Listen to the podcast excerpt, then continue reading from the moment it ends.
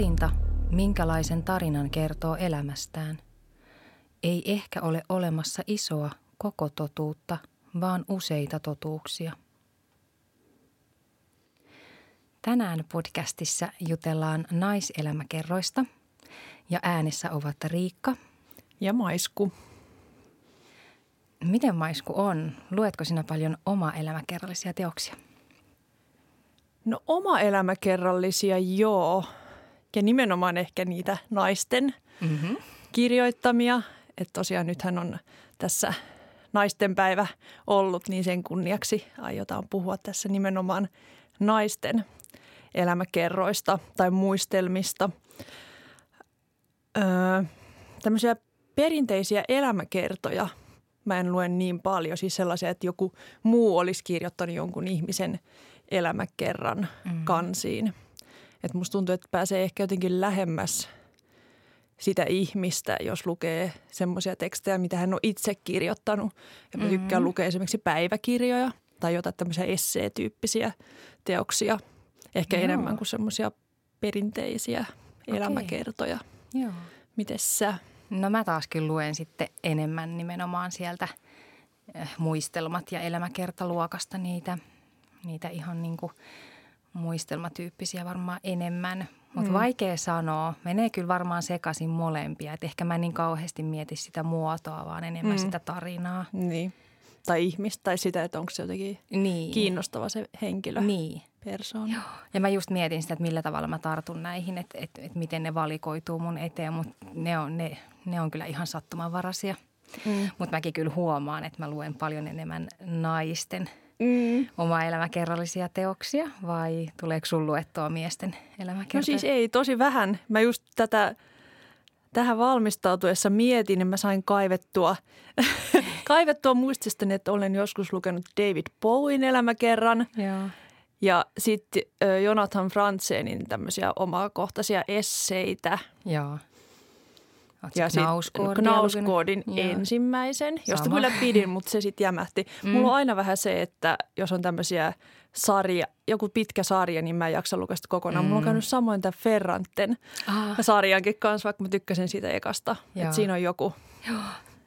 Mm. Mm. Se tietysti vaatii aika paljon aikaa, että niin. uppoutuu johonkin yhteen, koska on niin paljon muita mielenkiintoisia. Nimenomaan, just niin, just niin.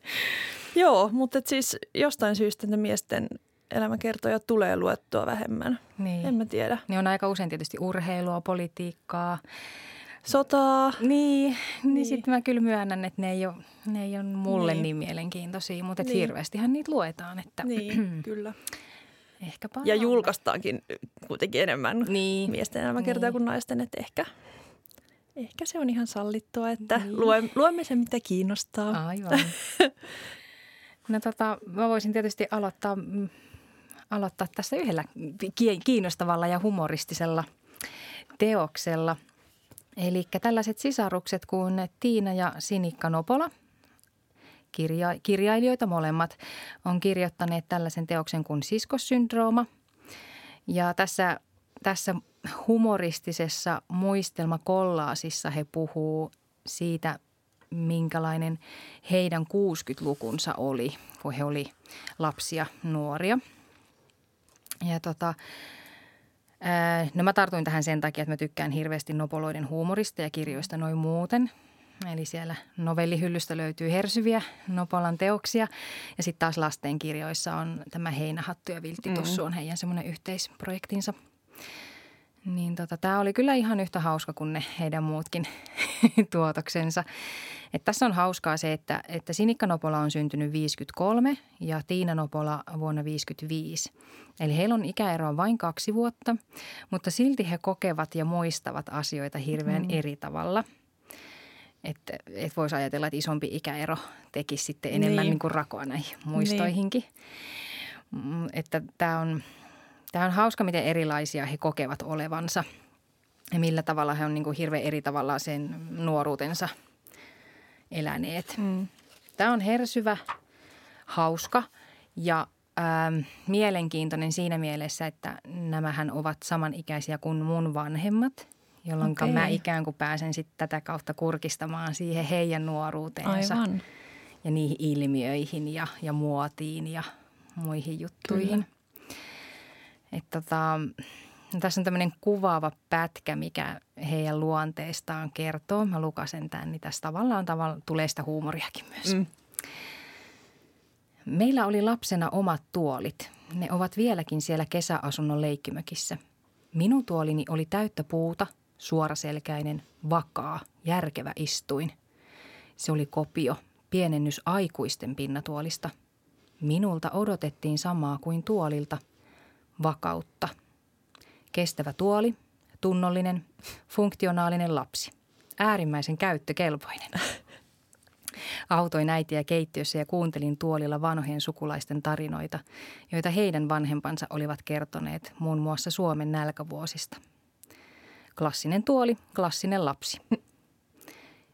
Sinun tuolisi oli pienempi ja moderni. Se on rakennettu vanerista, puusta ja raudasta. Tuolilla on huoleton ilme. Siinä istutaan lukemassa sarjakuvalehteä. Lapsellinen tuoli, lapsellinen lapsi. Eli tässä siis vanhempi sisar kokee olevansa se semmoinen mm.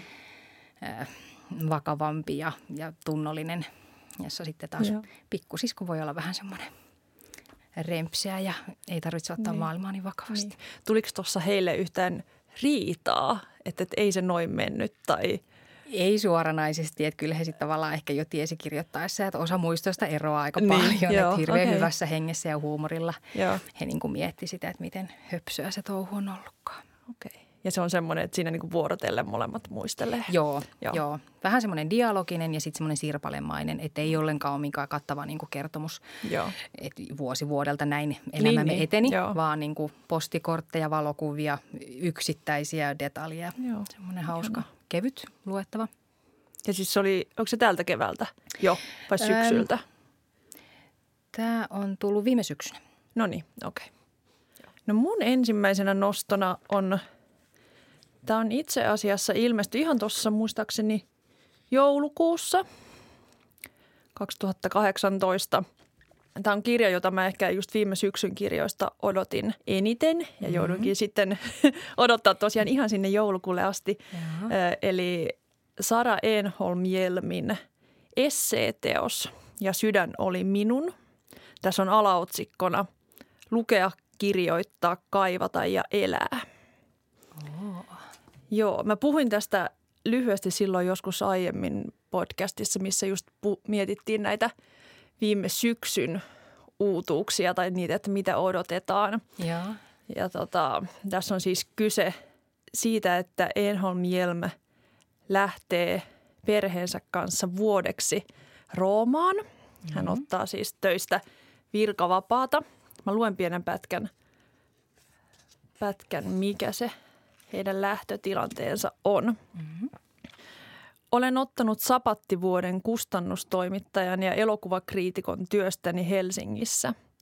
Asumme vapaan vuoteni ajan Roomassa neljän tyttäreni, mustan kissan ja ikivanhan koiran kanssa. Mieheni on saanut työpaikan YK elintarvike- ja maatalousjärjestöstä ja minä apurahan kirjan kirjoittamiseen – Olemme pakanneet kotimme muuttolaatikoihin ja ajaneet Euroopan halki Italiaan.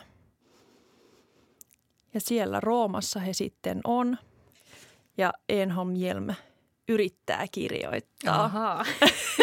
siis oliko ne eläimetkin mukana? kyllä, ah. kyllä. Eläimet oli pakattu mukaan myös. Okei. Okay. Ja tota, hänellä on siis ö, ajatuksena kirjoittaa nimenomaan esseeteos, jossa hän niin kuin – rohkeasti jotenkin avaisi omaa elämäänsä ja omia ajatuksiaan. Joo.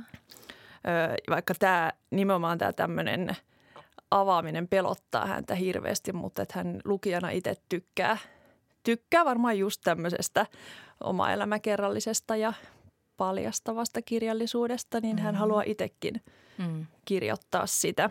Joo.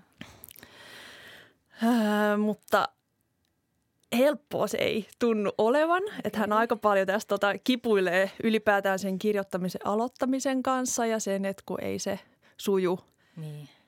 Mutta se on tosi kiinnostavaa lukea niin kuin sitä kirjoitusprosessia.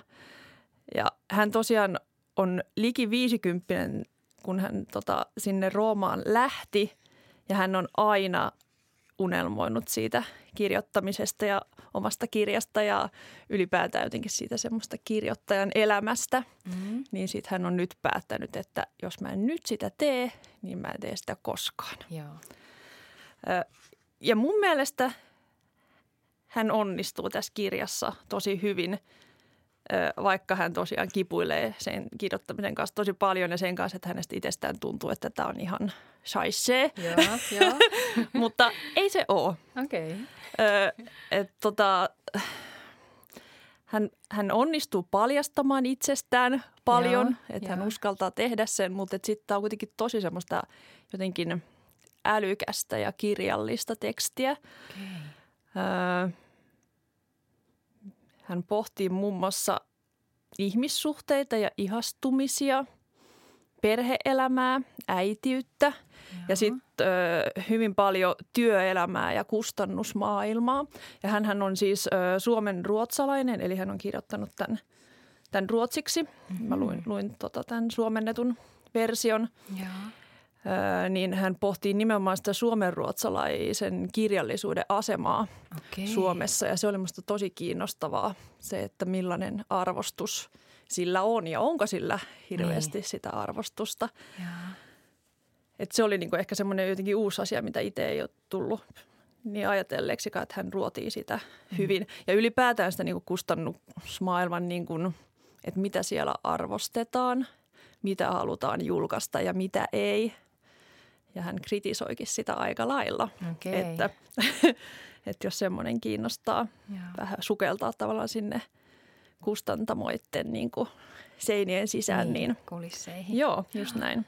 No toi on tosi hyvä toi sun vinkki, koska nyt täytyy tunnustaa, että kirja on ulkoasultaan sellainen, että mä en olisi ikinä varmaan mm. tarttunut tohon, enkä ole kuullut tästä kirjoittajasta aikaisemmin. Mm. Että sä oot nyt kyllä osannut poimia sieltä helmen. Mahtavaa, joo.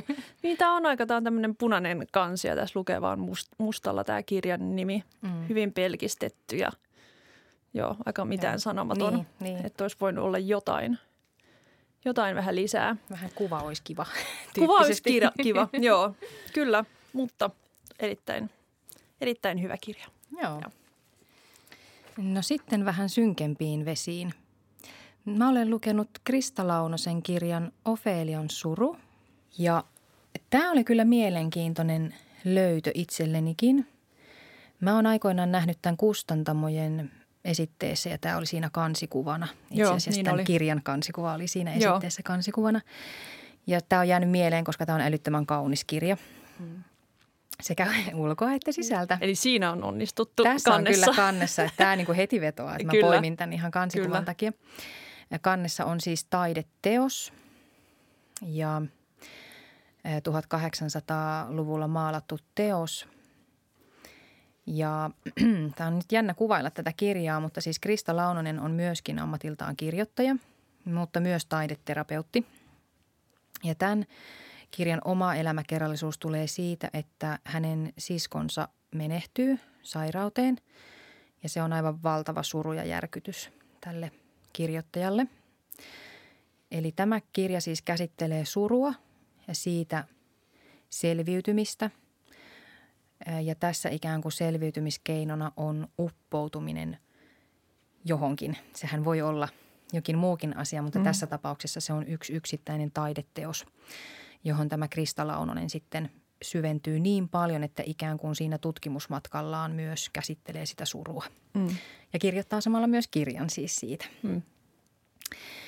Ja tämä taideteos on siis sellainen, jossa tämmöinen nuori nainen makaa virrassa joessa ja on, on aika haavoittuvan ja surullisen oloinen. Ja tämä taideteos tulee vastaan Krista Launosta ja, ja iskee, iskee palleaan. Mm. Eli, eli hän niin kuin näkee, että tässä on niin kuin maailman surullisin maalaus ja hän haluaa syventyä siihen. Ja tässä kirjassaan hän siis syventyy sekä tämän teoksen maalaajaan, John Everett Millaisiin, ja myös sitten tämän maalauksen mallina olleeseen Elisabeth Sidaaliin. Ja itse asiassa tämä Elisabeth nimenomaan on tässä aika tosi mielenkiintoinen hahmo. Hän on aikansa supermalli. Aivan, eli, eli niinpä. muutkin taiteilijat käyttivät häntä mallinaan. Mutta että nimenomaan tämän Elisabetin elämä sitten oli tässä mun mielestä semmoinen tosi herkullinen osuus. Että kun hän halusi olla myös taidemaalari ja Okei. voin sanoa, että 1800-luvun loppupuolella ei ollut helppoa olla naistaidemaalari. Ja siitäkin tässä siis puhutaan ja hän, tämä Krista Launonen siis uppoutuu tosi syvälle tämän maalauksen mm. teemoihin ja sitten näihin niin kuin ihmisiin, jotka siihen liittyy. Ja samalla sitten elää sitä suruaan. Että tämä on niin kuin mun mielestä hirveän hyvä vertaistukikirja, että jos, jos tuntuu, että omassa surussaan on niin kuin ylitse pääsemättömiä hetkiä, niin ehkä tämä antaa sellaista toivoa, mm. että, että kaikesta niin kuin selviytyy. Mä aina mm. sanon, että jollain tavalla selviytyy. Niin. Mä Niin. tiedä selviääkö koskaan vaikka jostain tosi isosta menetyksestä, mutta Pystyy jollain lailla jatkamaan. niin, Ehkä. että se on aina matka. Mm. Ja siitä matkastaan tässä puhutaan. Tämä on, tota, tämä on myös siis semmoinen kirja, joka mulle niin kolahti sen takia, että, että tässä puhutaan aiheista, joista mä en ikinä muuten olisi niin oppinut varmaan mitään. Tässä on just nämä maa, maalaukseen liittyvät hahmot tosi mm. mielenkiintoisia. Ja sitten toisaalta myös se, se suru, että tavallaan mm. nyt mä ehkä ymmärrän paremmin ihmistä, mm. joka on niin kuin kohdannut valtavan surun. Okei.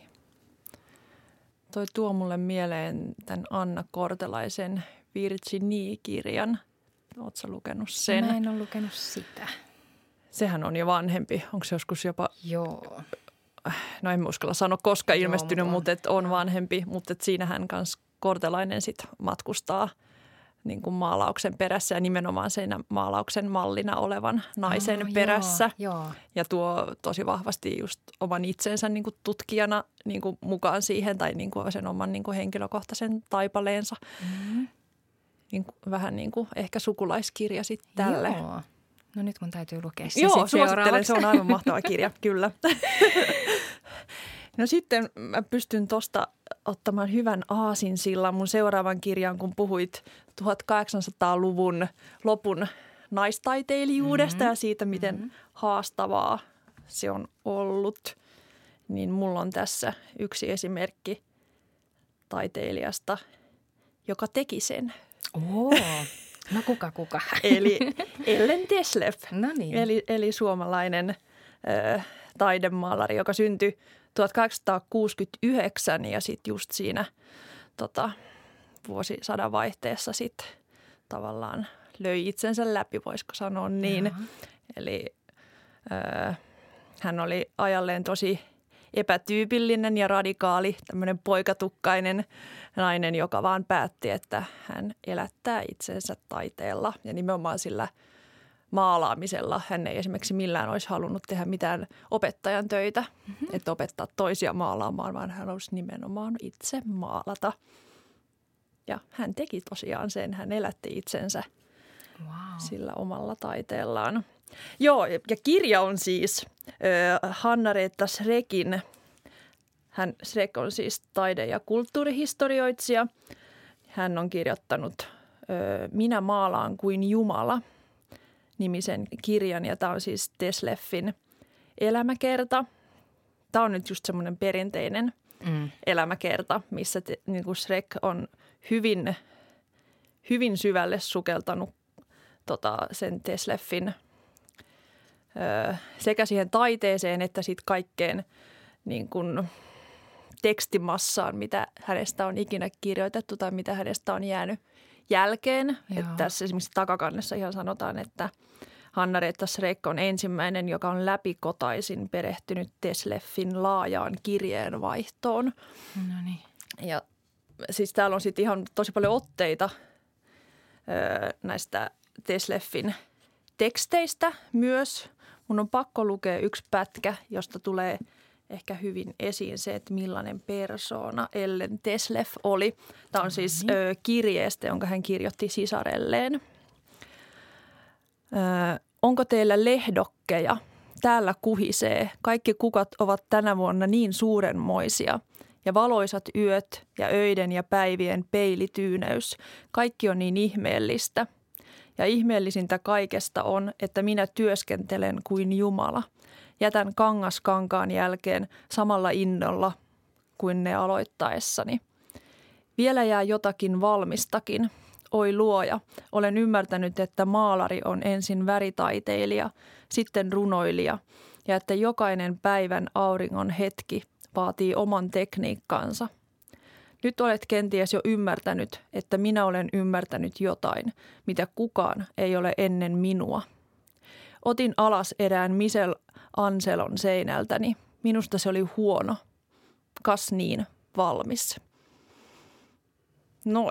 Joo. Että hän uskaltaa meidän sanoa, että jos hän ei jostain tykkää, oli se sitten vaikka jonkun arvostetun miestaiteilijan teos.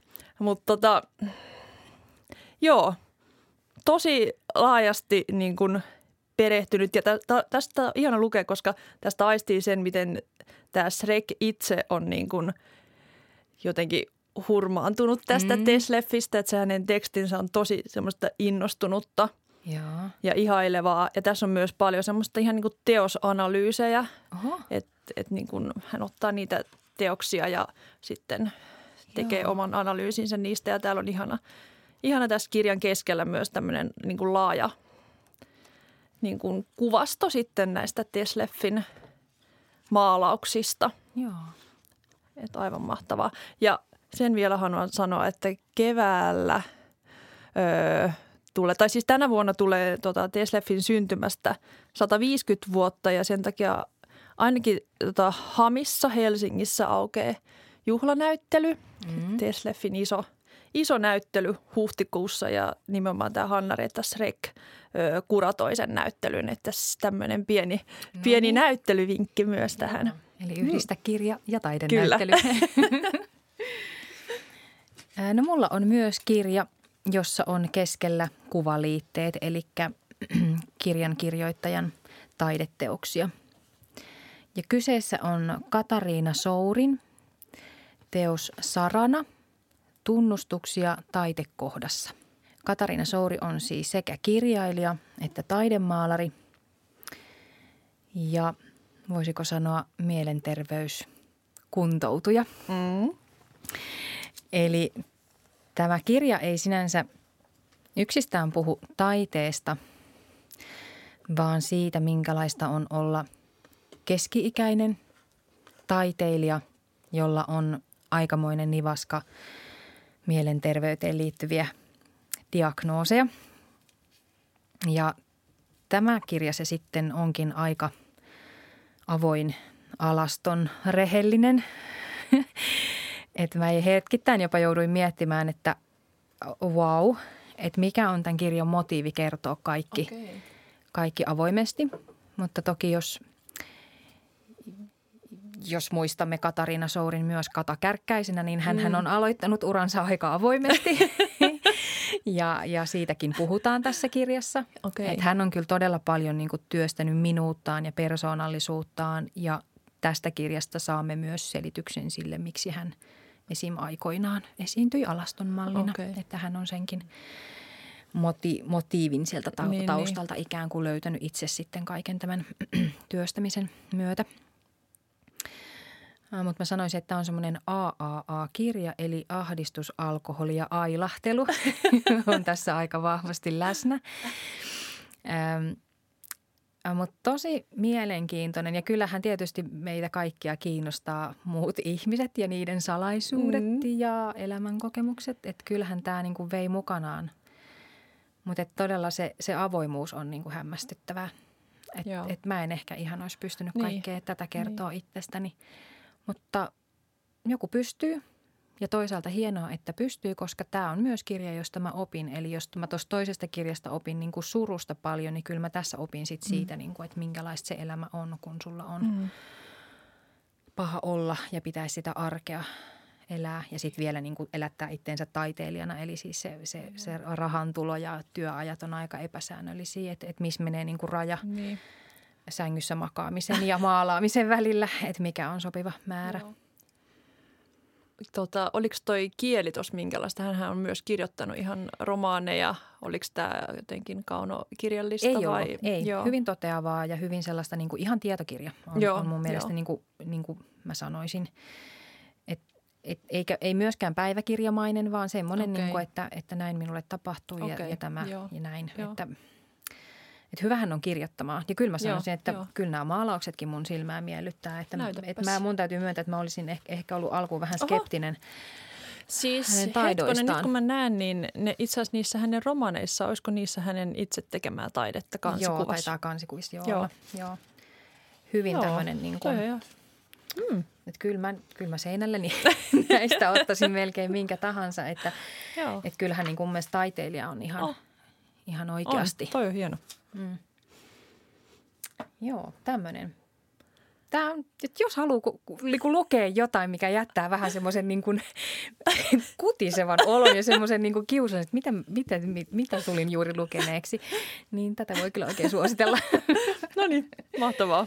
No toihan se varmaan on just näiden elämäkertojen tai muistelmien se yksi houkutus, se, mm. että me ollaan uteliaita lukemaan, mm. että mitä sille toiselle ihmisille on sattunut. Niin, kyllä. Niin. Hmm. No sitten kutisevan olon jätti minuun myös tämä kirja, eli Aila Meriluodon ö, päiväkirja Vaarallista kokea. Tämä on päiväkirja vuosilta ö, 53-75. Tosin tota, tämä oikeastaan lähtee kunnolla rullaa vasta siitä about vuodesta 60. Okay. Et, et siinä oli vaan semmoinen niin pieni alku – alkuverryttely tuolta 50-luvulta. Mutta mä haluan eka, eka kiittää toista podcastia siitä, että minä mm-hmm. tulin lukeneeksi tämän kirjan, koska tämmöinen äh, kirjallisuuspodcast kuin Sivumennen puhui tästä joskus tässä ihan alkuvuodesta ja mä si- sitä kautta kiinnostuin tästä, että mä, että mä haluan lukea Meriluodon päiväkirjaa Joo. ja tämä oli aivan hurmaava. Oh. Siis tämä on, tää on ilmestynyt siis 96, eli tämä on jo vähän tämmöinen vanhempi, jonkinlainen tuleva klassikko ainakin, jos se ei ole nyt. Joo. Ja siis tämä on tosi elämänmakunen. Mä nauroin ääneen tämän kanssa, koska siis Meriluoto on niin siis semmoinen suorasukainen. Hän sanoo kaiken ihan just niin kuin ajattelee. Joo. Varmaan siksi, koska hän on kirjoittanut näitä päiväkirjoja niin, että ei hän vielä siinä vaiheessa ole ajatellut, mm. että näitä julkaistaan. Aivan. Että hän on tavallaan kirjoittanut itselleen vaan muistiin ja niin, siksi ne ehkä on just niin avoimia ja Onko auki. hän kuitenkin itse niin kuin päättänyt julkaista ne myöhemmin on, joo, vai onko niitä hän, editoinut joku muu Hän henkilö? on editoinut näitä itse. Okay, joo, se joo. tulee tässä alussa. Joo, niin joo. että ei sitten tiedä, mitä sieltä on sitten vielä jätetty pois, mutta, mutta siis hän puhuu tässä muun muassa paljon hormoneista, erottisista Aha. unista ja Oho. miehen nälästä. Jeestas sentään. Tuohon aikaan. Onko Juuri näin. puhua? Juuri näin. Ja mua huvitti kovasti sitten tässä kirjan päätteeksi hän hän just siunailee itsekin, että nyt kun luen näitä päiväkirjamerkintöjä uudelleen, niin enhän minä ole kirjoittanut kirjoittamisesta, siis tästä työstäni yhtään mitään, vaan ainoastaan miehistä. no, Mutta, joo. Ehkä, no, ehkä ne on ollut monimutkaisempia ja mietinnässä ehkä, enemmän ehkä kuin sitten, jos se kirjoittaminen on sujunut niin, niin kuin Niin, niinhän sitten taisi jotenkin todetakin, että mitä siitä kirjoittamisesta silloin kirjoittamaan, kun se sujuu. Niin. Että, että ehkä hän tässä välillä tuskailee sitä, että kun kirjoittaminen ei suju, että ne on ehkä tullut tänne päiväkirjan sellaisia merkintöjä. Joo. Mutta, joo, mutta ehkä semmoisen pointin voisin nostaa esiin, että tässä – Öö, siis Meriluoto asuu Ruotsissa pääosan tästä ajasta, jolloin nämä päiväkirjat on kirjoitettu. Aha. Ja hänellä on siellä tämmöinen raastava ja intohimoinen vajan vuoden mittainen suhde naimisissa olevaan lääkärikirjailijan mieheen. Ja sitten tämä mies lopettaa tämän suhteen ihan niin kuin yhtäkkiä puhumatta mitään, antamatta mitään selitystä. Oh. Ja tästä jutusta syntyy romaani Peter Peter, joka on ehkä Meriluodon tämmöinen tunnetuin tai ainakin kohutuin teos. Okei. Ja tässä on niin kuin jännää päästä niin kuin kurkistamaan niin kuin jotenkin sinne sen romaanin niin kuin syntyprosessiin. Mm. Ja siihen Meriluoto pohtii tosi paljon sitä, että mitä hän niin kuin voi kirjoittaa. Että voiko hän kirjoittaa niin kuin tavallaan sen toisen ihmisen tarinaa siihen niin kuin niin, mukaan. Mutta niin. sitten hän toteaa, että se on myös hänen tarinansa Joo. ja kaikesta pitää voida kirjoittaa. Hän jopa ajattelee, että välillä kirjoittaminen menee ihmisten edelle. Okei, okei. Joo. Joo. Et se, ja nyt mun on ihan pakko lukea se Peter Peter heti. No niin, tietenkin. Kyllä, joo. Ja sitten sit tässä on myös niinku tosi paljon sen kirjan vastaanottoa, siis sen Peter Peter romaanin, että miten niinku sitä on sitten kauhisteltu ja mun on pakko lukea. No niin. Täällä oli tota, silloinen Hesarin kriitikko, en tiedä mikä se hänen tittelinsä tarkasti on ollut, tota, tämmöinen kuin tota, Pekka Tarkka. Joo. Ää, niin hänestä tämmöinen pieni kohtaus. Joo. Torstaina olin päivällä Murun kanssa. Muru on siis hänen ystävänsä. Murun kanssa ja illalla tuli Panu Rajala kukkien kera. Liikuttavaa. Fiksu poika, solmussa tietysti, mutta kukapa ei olisi. Hän muuten oli kehunut Peter Peterin Demarissa samana päivänä, jolloin Hesarissa oli tarkan haukut. Tarkka oli kuulemma kulkenut kirja taskussa viikkokaupalla ja uhannut murskaavansa sen. Hänellä oli hiljattain itsellään ollut samantapainen rakkausjuttu. Siitä siis aggressio. Oh, niin, kosto elää monipuolisesti. Kosto, nimenomaan, juuri näin. Wow. Mutta mm. aivan upea kirja. Mä en ole pitkään ollut mistään näin innostunut kuin tästä. Ja siis okay. tällehän on jatko-osa, eli ö, vuosilta 75 ja 2004. Ja sen jatko-osan nimi on Tältä kohtaa. Aion lukea sen heti pian. Lukupino vaan kasvaa. Kyllä. Okei.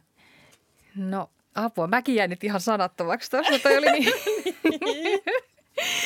hyvin esitelty. Voi olla, että siirtyy myös minun listoilleni. Hyvä. No mä vinkkaan ihan nopeasti tässä vielä erittäin elähdyttävän ja äh, miten mä sanoisin, elämyksellisen elämäkerran, jonka nimi on Reunalla ja sen on kirjoittanut Amy Liptrot – Tämä on ilmestynyt 2016 ja te kertoo siitä, miten kolmekymppinen Amy, öö, voiko sanoa, selviää alkoholismista. Joo, voi sanoa. selviytymisseikkailu. Eli alkuun oli vähän silleen, että oh, en jaksa lukea tällaista teini, teinihumalassa häröilyä sinne tänne. Okay. Et jotenkin vähän että no joo, no kaikkihan tota tekijää joo. Mutta sitten mm-hmm. itse asiassa kyllä tässä aika, aika pian käy ilmi, että hän juo vähän enemmän kuin teinit noin keskimäärin. Mm. Niin, että elämä on aikalaista sekoilua. Ja, ja sitten tulee aina se kulminaatiopiste, kun ihminen tajuaa, että nyt mm. on varmaan parasta tehdä jotain tai tämä menee ihan, ihan pieleen koko juttu. Ja hän on siis syntyjään tämmöiseltä erittäin pieneltä tuuliselta saarelta. Ja tota, hän palaa sinne kotikonnuilleen. No siellä saarella ei ole mitään tekemistä. Ja, ja tota, se on sitten sellaista niin kuin päivä kerrallaan selviämistä. Tämä selviäminen sana ikään kuin, tämä on vähän tämmöinen kaksoismerkitys tässä. Totta. Mutta tämä on jotenkin sitten kun tämä kirja pääsee vauhtiin, niin tämä on kyllä jotenkin niin kuin sen saaren tuulet ja, ja äänet ja, ja tyrskyt ja kaikki okay. niin kuin tulee tosi iholle. Että et jotenkin niin kuin elämys mulle. Joo. Et, et, et suosittelen kaikille. Tämän voi lukea kaikki. Mm. Kiitos. Mua aina kiinnostaa kirjat, jotka sijoittuu jonnekin meren mm. ääreen jotenkin. Joo. jostain syystä. on, oliko tämä jopa niin, että tämä on eräänlaisena niin kuin luontokirjana palkittu? Okei. Okay. Mä sanon tämän nyt jotenkin tosi epävarmasti, mutta joo, tää, jo, jotain liittyy siihen, että tässä on niin vahva okay. se luontokuvaus, että tämä on ansiokas myös, myös siitä näkökulmasta. Ja ansiokas kansi. Mm, kyllä. Mä, mä huomaan näkö, että mä tartun vaan kauniisiin Joo, kirjoihin, niin. että, että mitkään pliisut ei pääse Joskus mun. pitäisi pitää podcast nimenomaan kirja kansitaiteesta. Joo, niin pitäisi. Mm. Hyvä idea. No miten, aiotko jatkaa nyt sitten elämäkertojen parissa vai onko nyt sitä luettu liikaa? No kyllä mulla vähän on nyt se olo, että nyt mä haluan jotain fiktiota, jotain kaunokirjallista, ihan jotain muuta. Joo. Mutta toisaalta mä kyllä odotan muutamaa tota, tämmöistä muistelmateosta mm, nyt näitä kevään uutuuksia. Joo. Eli esimerkiksi äh, tältä Liisa Brennan Jobsilta, joka on siis Steven Jobs. Onko se Steven? Hirveä oikosulku. On. Steve. Steve, Steve. Jobs. Joo, lähelle meni. Steve Jobsin ö, tytär, niin häneltä tulee tämmöinen oma elämäkerrallinen näkymätön tyttö, jossa Okei. hän pohtii nimenomaan sitä heidän isä-tytär-suhdettaan ja millaista oli olla Steve Jobsin tytär. Joo, Se kuulostaa hyvin kiinnostavalta. kyllä. kyllä. Ja, ja sitten Mäki Nelsonilta suomennetaan nyt toinen kirja. Sen nimi on Sinelmiä. Nelsoniltahan tuli tämä Arkonautit Aa, kirja se. viime vuonna, joo, joka oli aivan mahtava ja mä odotan, että tämä Sinelmiä on vähintään yhtä hieno. Tässä on myös kyse muuten surusta Oo. ja sitten hän jotenkin niin kuin pohtii myös niin kuin sinisen värin symboliikkaa siinä. Wow. En tiedä, kuulostaa kummalliselta ehkä, Joo, mutta et mä Mut menee varaukseen mulla ainakin. Kyllä, kyllä, kyllä. Taiteilijaelämäkertoja on tulossa myös keväällä lisää, eli Sanna Ryynänen on kirjoittanut Meri Genets äm, taiteilijasta elämäkerran. Se kiinnostaa mua. Ehkä mä edelleen jatkan tällä tietopuolisella.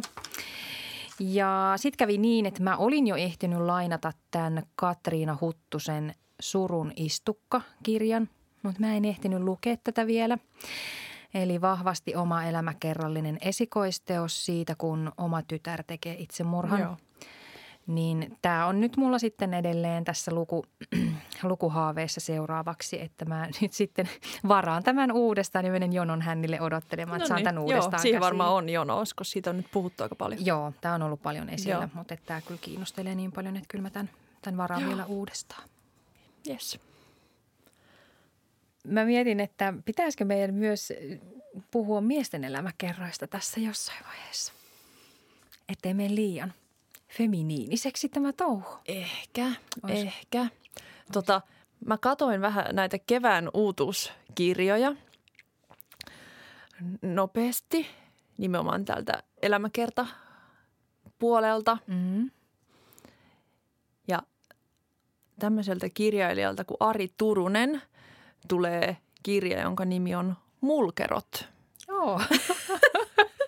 Sen alaotsikko on Patsalle korotettujen suurmiesten elämäkertoja.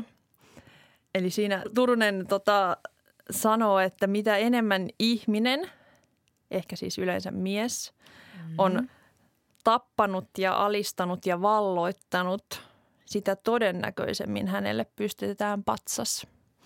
No niin, Mm. aivan.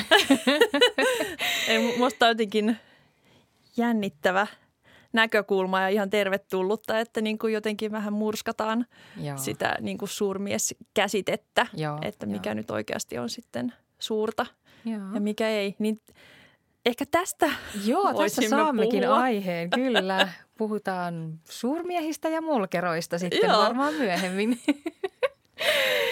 Mutta ei. Voimme ehkä löytää jotain muitakin kiinnostavia mieselämäkertoja ja muistelmia. Joo, kyllä mä luulen jo. Mulla on heti jo muutama mielessä. No mutta Maisku, kiitos kovasti, kun luit mun kanssa näitä elämäkertoja ja oli ihana jutella näistä. Kiitos samoin. Toivottavasti kuulijat saitte hyviä vinkkejä.